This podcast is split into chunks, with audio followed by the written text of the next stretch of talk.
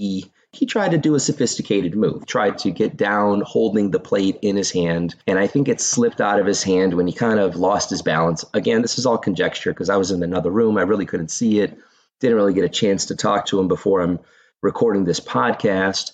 But he dropped it. I mean, it sounded like a belly flop. The thing hit and it shattered into a million pieces. So for today, my